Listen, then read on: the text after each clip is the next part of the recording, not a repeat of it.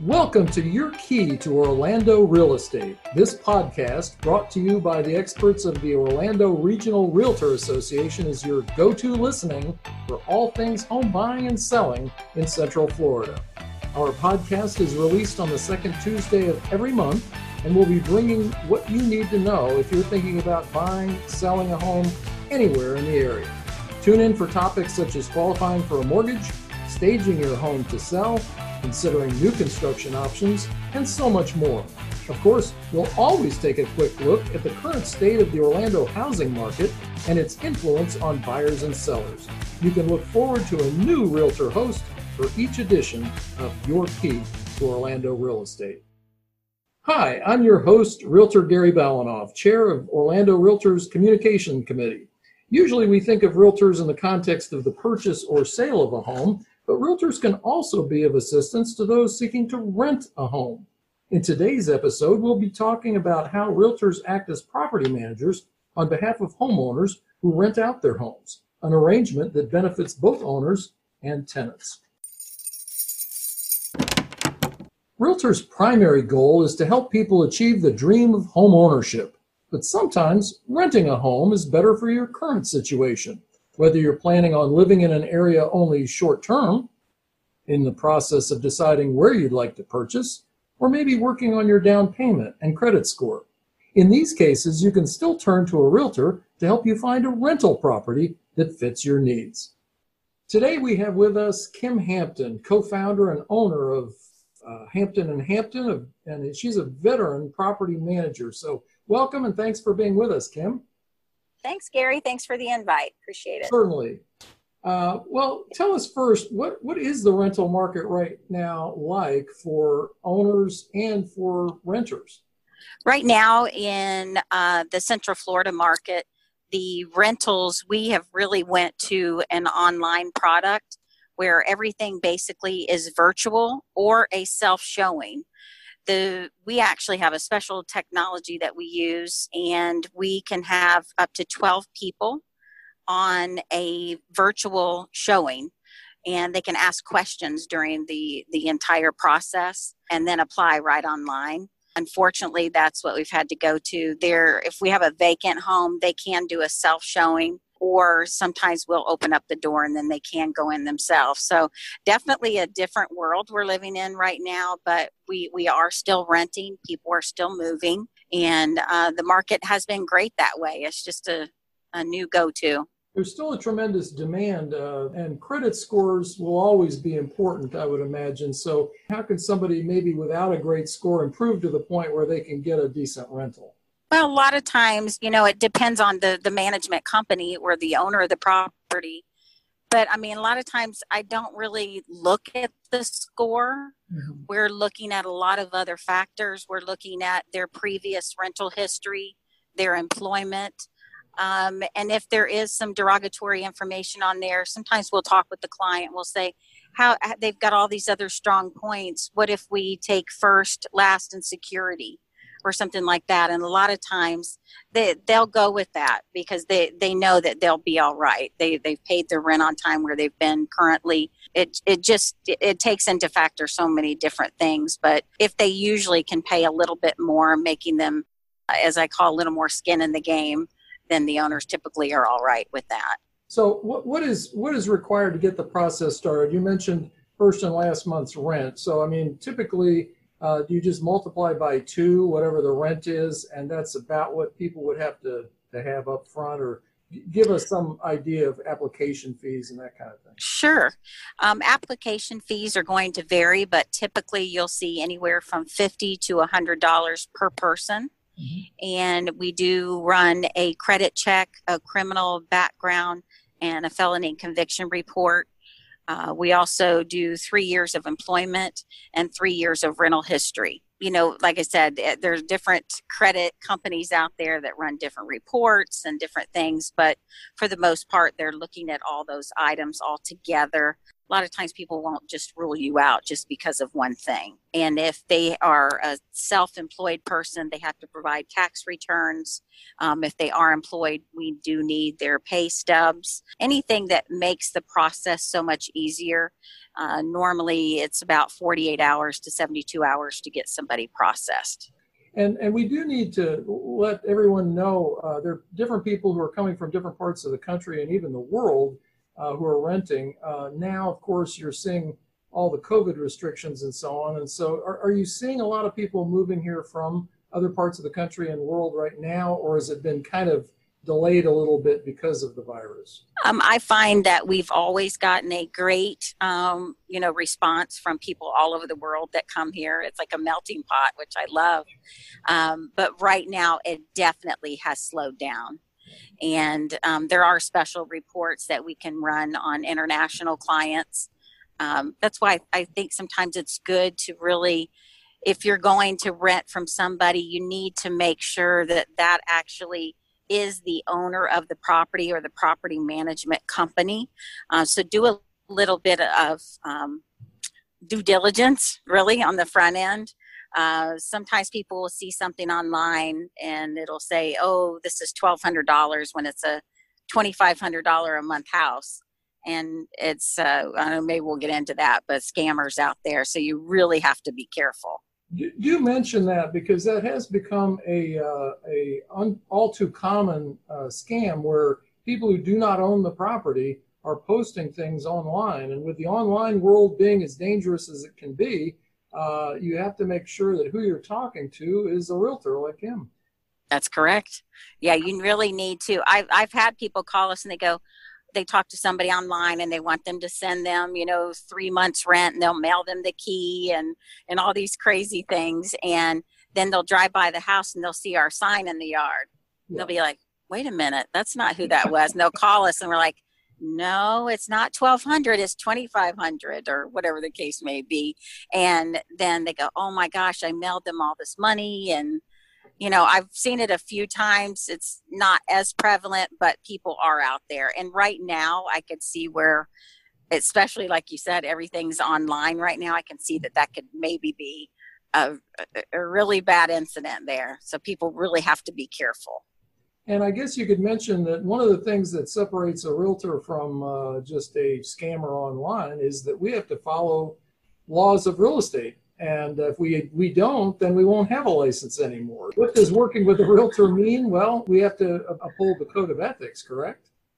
Yes, and you know sometimes that's why let's you know check out who this person is because you you may be talking to the scammer or even I mean you do have some people that rent their own properties. Um, maybe ask for their ID. You know, um, like a property appraiser's website, website, and find out who the who the real owner of the property is, and then maybe ask for ID from them. You know, you, you just want to be careful all the way around. I, I would hate to see that happen to somebody.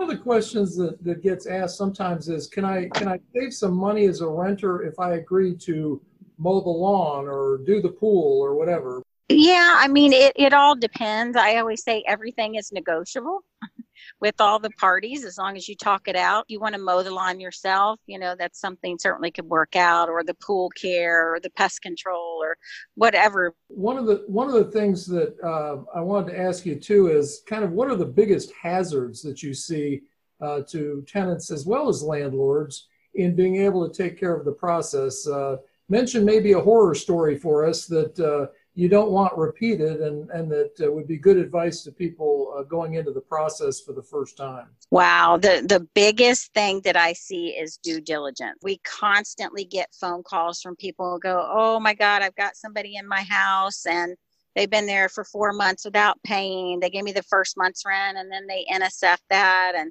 I can't get them out and I don't know what to do. And they don't really check out these people. They really don't. They don't do their background. They don't check their rental history, their employment, run their credit, an eviction search, doing all of these things. I mean, sometimes I even look at social media. Well, not sometimes, we always do now.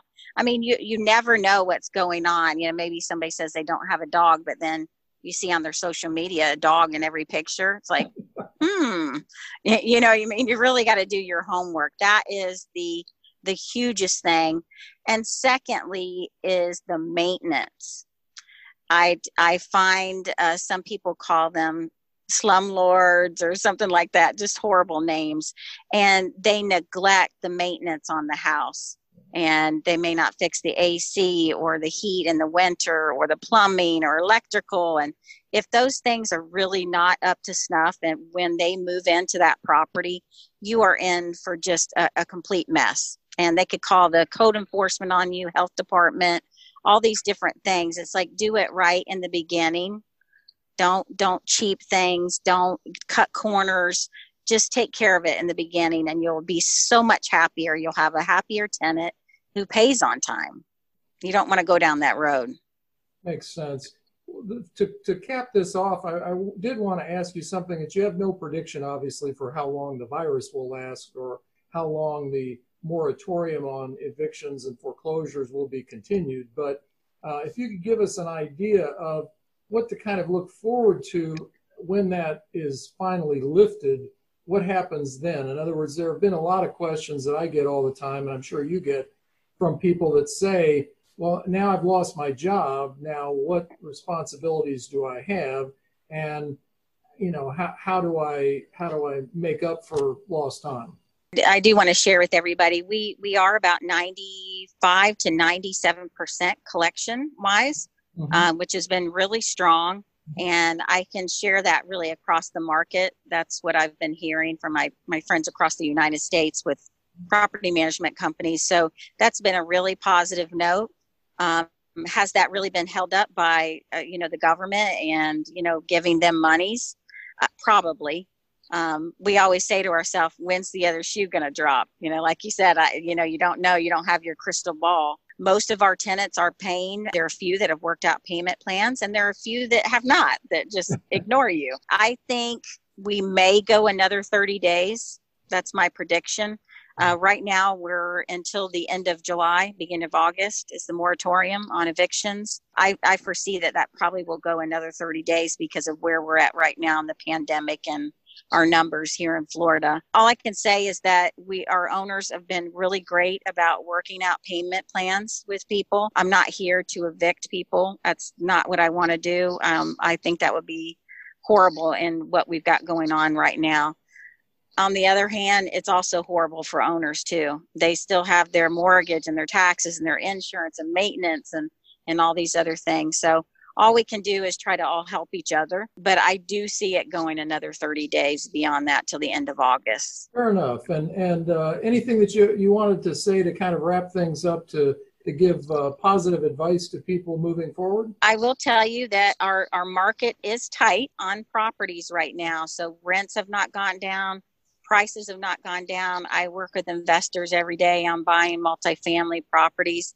Still a hot market. I don't know what you see, Gary, but we work all the way across Central Florida, and it's been it's been really interesting. There's still a lot of people out there with a lot of money, so I, I think it's still a great time to buy. So help help out some of those other renters. So you've got a lot of people out there renting. Buy buy some rental properties. That's what I say. Fair enough. Well, we appreciate you being with us today, Kim Hampton. Sure. Thank you. I appreciate it. If there's one thing a realtor believes, it's this there is no place safer than home. As licensed professionals bound by a code of ethics, we've always protected your safety and your interests. Now, we're protecting your health as well, with new protocols for things like meetings and in person showings. So if you're looking to buy or sell a home, don't take chances. Trust an Orlando Realtor to keep you safe. Learn more at orlandorealtors.com. I'm sure all our listeners, whether you're in the process of buying or selling a house or thinking about getting started down that path, continue to have concerns about the Orlando real estate market as a result of the coronavirus pandemic. It's important to remember that we're in a global pandemic, not a real estate recession. Orlando is a vibrant destination and high demand for new residents, international home buyers, investors, and so on. While we know that we're in for a short term decline in activity, we're confident in the long-term strength of Orlando's real estate market. Now for the numbers. The month of June marks our third month to show an expected decrease in sales due to the COVID 19 pandemic. A total of 3,103 homes sold during the month, a tally that is 9% less than June of last year. Despite the decrease in sales, home prices in Orlando continue to rise. The median price of an Orlando home sold in June was $265,900, which is a 6% increase compared to last year. Inventory continues to be a challenge for Orlando homebuyers, attributed in part to a decline in new listings. Compared to June 2019, the number of homes on the market decreased by 19%. There are currently 6,557 homes listed for sale in the greater Orlando area. Our housing market numbers are provided by the Orlando Regional Realtor Association. Visit orlandorealtors.com for more information. Our thanks to Kim Meredith Hampton, veteran property manager and co-owner of Hampton and Hampton. If you're looking to buy or sell a home, go to orlandorealtors.com for information. You can also find a realtor today or browse properties in the Orlando area. Don't forget that a buyer's consultation with a realtor is free and using their expertise will keep the buyer or seller informed with how the market is changing. We hope you enjoyed this episode of Your Key to Orlando Real Estate. Make sure you hit subscribe wherever you listen to podcasts. Rate and review Your Key to Orlando Real Estate and tune in for episodes on the second Tuesday of every month.